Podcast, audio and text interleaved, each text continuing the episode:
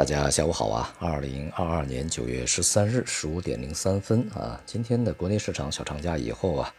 第一个交易日表现还是相对比较平稳啊，并没有特别大的波动。从股市方面看呢，全天是震荡，最终几乎是收平啊，这个非常温和的上涨。个股行业板块呢也是涨跌互现吧，互半啊，并没有特别大的一些波动啊。其他的像汇率啊啊债券的商品，大多数表现也比较平稳啊。今天我们主要说三件事啊。第一件事呢，就是在昨天我也看到了相关的一个信息啊，就是脱口秀概念股啊，在很多这个朋友圈里边啊、群里面呢都有一些转发啊，都是在关注着今天的表现。那么今天呢，也是一如预期的涨停啊，但是收盘的时候呢又跌回来了啊，最终呢大概有百分之。一点几的一个涨幅啊，基本上属于一个这个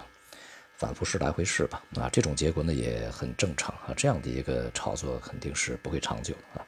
关于这个事件本身呢，呃，各种各样的说法都有啊，也有很多朋友呢问我对这个事情怎么看啊。当这个段子流传出来，大家有各种各样的一个猜测的时候，我就有一个判断啊，我说只需要去看一看啊，这个相关这个演员呀。他呃，这个股票账户里面是否曾经买过这只股票啊？现在的表现如何就一目了然了啊。但是呢，这个在今天啊，我看到了相关方呢都出来澄清啊，比如说演员说这个从来呃没有买过这只股票，家里面人也没有这个股票持仓和买卖啊，并且呢，相关的关联方啊，无论是这个演艺人员他所在的公司，还是股票相关的企业都出面澄清啊，没有任何的协议啊，这种表现呢纯属巧合啊。在一个收视率还不错的节目里面啊，这个在大段的表述一个投资者啊，就是股炒股的人心态这样一个段子之后啊，过程中去如此精确的这个具体的点出一只股票的代码啊，况且呢，这只股票还是 ST，而 ST 的股票呢，大概应该有八九十只啊，而且两市上这个上市的公司呃几千只、四千多只啊，单独去着重谈了。点了这只股票的代码啊，你说这个事情没有任何蓄意，反正我个人是完全不相信的啊。况且呢，这个段子完全是编的。你在编的过程中，难道你不可以找其他的另外一只股票吗？哪怕你说一只中石油，恐怕都不会招起别人的怀疑的啊，因为中石油盘子很大啊。如果你从这个它上市那一天开始买到现在，你赔得很惨的。所以呢，这种事情啊，我觉得相关参与方已经有点玩的过火了啊，已经开始这个有一点越界的嫌疑。当然啊，这种事情是否去违规啊，有相关的部门他们的解释更加权威。呃，只是个人的观点，我觉得这个玩的有点过火啊。再往下走啊，这个危险系数还是蛮高的啊。呃，可能在之前的这个相关方也是阅读了相关的法律条文、规章制度吧啊，认为这个擦边球打的应该还不错啊。即便如此啊，这种行为我觉得不值得提倡啊。而对于这只股票所在的行业呢，其实我们在前期内部研讨的时候早已经说过啊，在投资这个说投资这个音频里面我已经说过，传统能源其实在未来还是需要去挖掘的，与传统能源相。相关的一些领域啊，这个甚至比直接的传统能源本身，这些企业呢，可能它的这个挖掘程度会更高一些啊。但是呢，价值挖掘和择时是两个不同的概念啊，所以说这还是两回事儿。好，第二个问题呢，就是在今天大跌的呢，还包括生物医药这些行业板块啊，也是这个美国在对中国啊这个进一步提高它的这个遏制的力度的过程中啊，前面呢是加大对于芯片的限制，那么现在呢，拜登政府又在啊这个商讨啊，去对生物医药这边的这个领域啊呃进行遏制。也就是美国人发明出来的东西要由美国来自己去生产的能力，而不是过度的这个依赖外部的生产。我我们现在这个所谓的 CXO 嘛，啊，这个行业呢，现在还真的是挺呃庞大啊，而且呢，很多的盈利是依依赖这种这个模式和海外，所以呢，在今天的跌幅是比较大的。呃，相关的一些领域，无论是芯片也好，还是生物医药也好啊，它都属于现在呢这个高科技的一个范畴。呃，习主席呢有一句话说啊，打铁还需自身硬，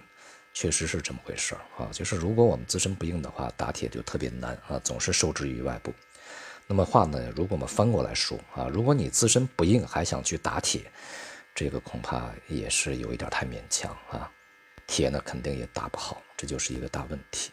所以呢，无论是这个大的经济啊，还是相关的一些行业啊，具体的企业，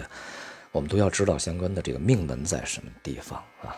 本身呢，这个医药啊、医疗这个行业板块也是比较弱的啊，而且呢，下方的空间也是有啊，所以说借这样的一个题材发挥也是非常正常的啊。那么第三个事情呢，就是在今天上涨的行业板块里面啊，有这个两个板块还是比较引人注目的。一个呢就是上涨的行业板块，大多数是来自于大盘蓝筹啊。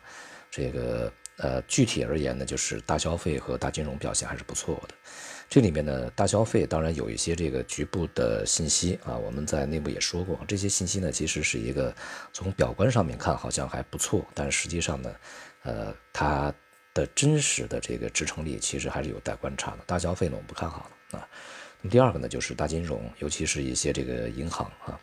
在城商行啊一些这个行业上涨以后，那么现在股份制银行啊，什么国有商业银行都开始这个有所反弹，这是一个非常值得关注的事情，而且呢，对于整个市场而言是一个好事情。前面我们一直讲啊，就是大盘蓝筹，尤其是大金融，如果在这个时候继续下行的话，对于整个这个大盘的杀伤力是非常大。目前呢，他们企稳有所反弹，那么是否能够演化成一个啊这个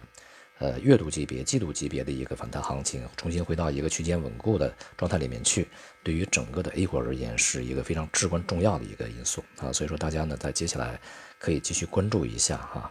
那么如果啊有一些月度啊这些行情的话，不妨参与一下也是可以的。但是下方的风险就是及时要去这个规避啊止损就可以啊。好，总体来说呢，小长假以后啊，市场表现相对比较一般啊，较这个境外的欧美股市以及在今天的亚洲股市而言呢，呃逊色一些啊。整体从中长期呢，仍然是一个承压的状态。预计，全球股市在四季度啊，这个可能会面临着更大的一些压力啊。大家在呃三季度剩余的不长的时间里面，可能还可以有一些期待啊，包括十月份的啊一些时间里面。但是呢，对于全年以及未来的更长远的时间啊，还是要去规避风险第一位啊。好，今天就到这里，谢谢大家。